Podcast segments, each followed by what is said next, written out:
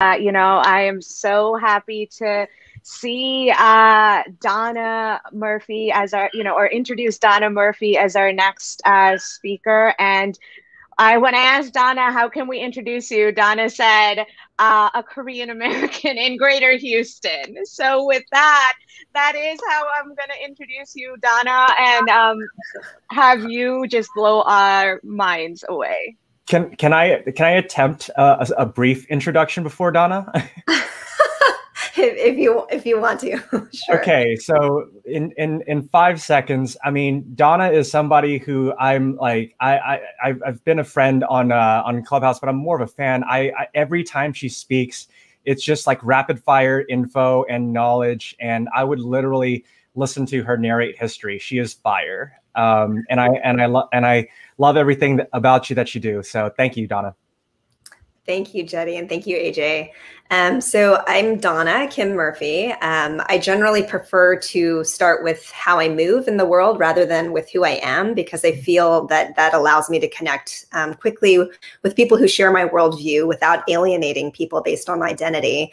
Um, I think very deeply about um, a lot of things. so some of those things I can share with you. Um, I think very deeply about decolonizing philanthropy, about the pandemic as a portal, about the charade of uh, the elite charade of changing the world, um, how diverse and inclusive groups outperform high ability problem solvers, small world networks, community, indigeneity, performativity, cult of celebrity, um, and the words not everyone can say, according to Ta-Nehisi Coates. Um, a, a, lot of those topics that I mentioned actually do come from um, original work by a lot of different kinds of scholars.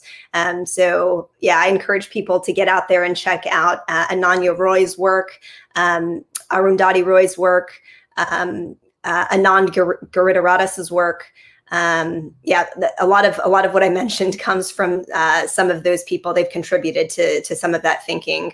Um, I happen to also be uh, a physician scientist and community organizer. I'm serving as director of scientific affairs at an EEG diagnostics company. I'm a mother. I'm a wife. Um, I'm a second generation Korean American who lives in the greater Houston area and speaks Spanish more fluently than I do Korean. Um, I am a former school board candidate for our local school board in Pearland ISD. And above all, I'm a human being and I'm an active ally. Um, so I ran uh, for my local school board to fight injustice uh, in 2019, um, all kinds of injustice. Um, racial injustice was pretty prominent where I live. Um, it continues to be very prominent. Uh, religious intolerance, LGBT intolerance, um, and, and generally, we had a real poverty of leadership in local government. Um, and that was reflected in, in the ways they were mishandling all of these things. Um, I think that fundamentally, leadership uh, is rooted, good leadership is rooted in humility and in curiosity. And this was something that I, I saw a complete scarcity of in the people who were at that time and who continue to occupy a local public office. And that's why I was compelled to run. Um, that and that I, I found that um, there were no people, no other people willing to step up to run. And I, I, I do not believe that that is healthy for democracy to have incumbents um, continually go unchallenged. So that is why I ran. Um, and I wanted to share a story um, with everyone um, about something that happened in our school district. So, uh, above and beyond um, the problems that we've had, and let me just uh, contextualize here a bit. Um, I live in Brazoria County. Pearland, Texas is in Brazoria County, which is the last stronghold of slavery in the United States. Um, we've not had uh, a county-wide office holder who is Black in our 184 year history. Um, the irony and the opportunity is that George Floyd is actually buried five minutes from where I live in our community.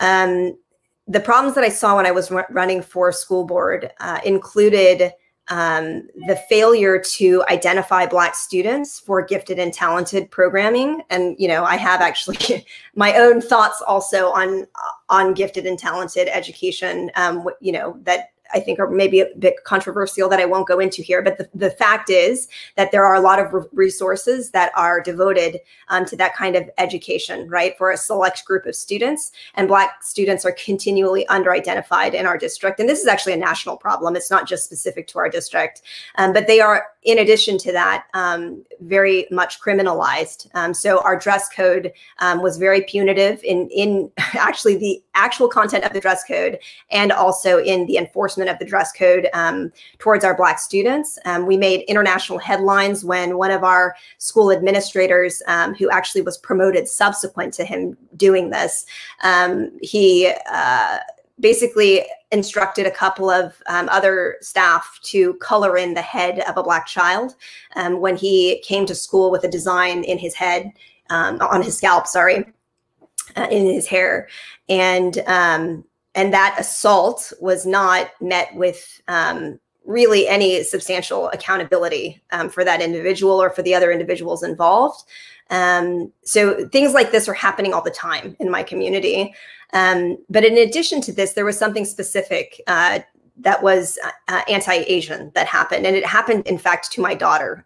and again, there, there's like such tremendous irony in that. Um, but my daughter was um, she she she was in class and uh, her teacher had stepped out. This was actually her favorite class. Her teacher had stepped out for a moment and asked a colleague of hers from down the hall to come into the classroom just to keep an eye on the class as she went to the bathroom. And this individual came into the classroom. The first thing he did was to look on the board and see that there were a couple of vocabulary uh, vocabulary words written on the board.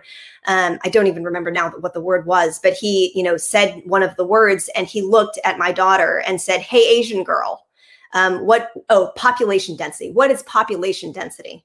And she was alarmed to hear herself um, referred to by her race, right? And she's not, she's half Asian, she's biracial. Um, but, you know, he assumed that that's how she identifies, or that's how he was going to identify her regardless. Um, and she was stunned and didn't know what to say, couldn't answer the question, even though she knew the answer.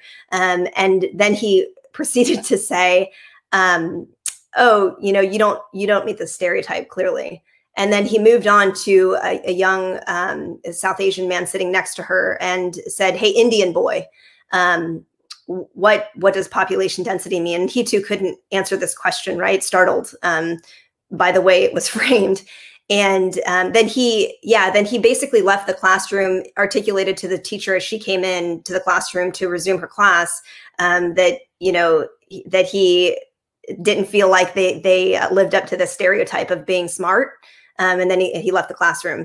And, you know, this was just so appalling to me.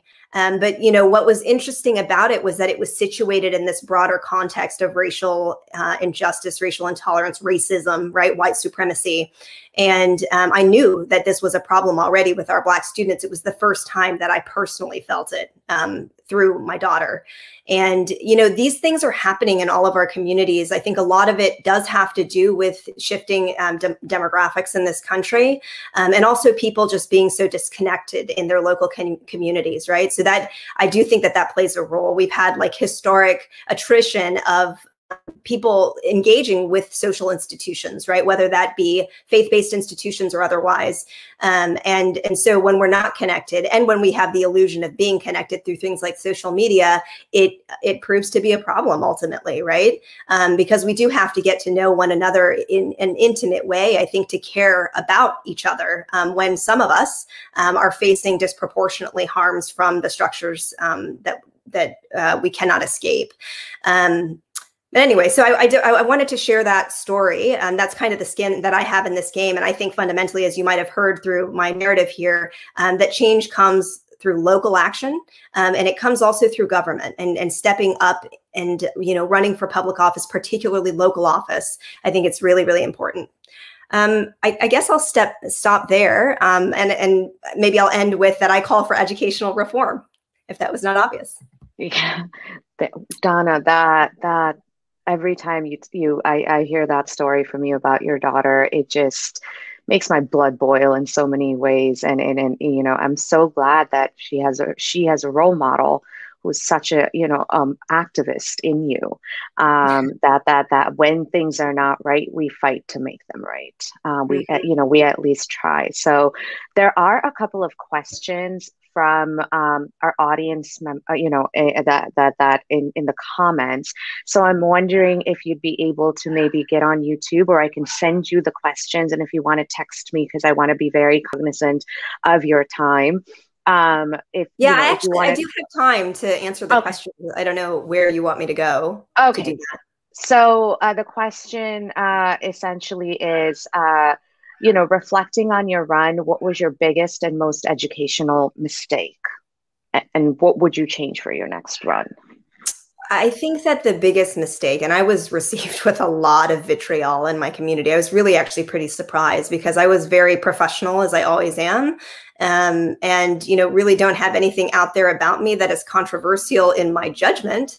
Um, but they were able to spin all of the activism that I've done to make it very controversial and a complete misrepresentation of who I am and and the work that I do. Um, but I, I think beyond that, um, I, I, the problem was that I did not actually really invest in my community, um, like very locally, right? I've been involved in advocacy in Houston, in Texas, nationally, but in Pearland specifically, I was not engaged with um, any of the activities here really before I ran.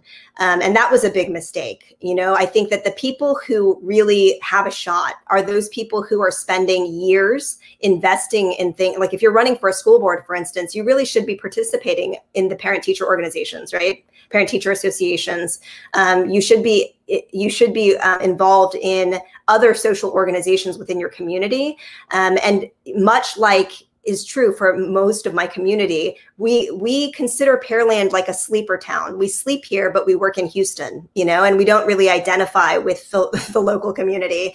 Um, and so when we try to then um, lead, um, people don't feel connected to us.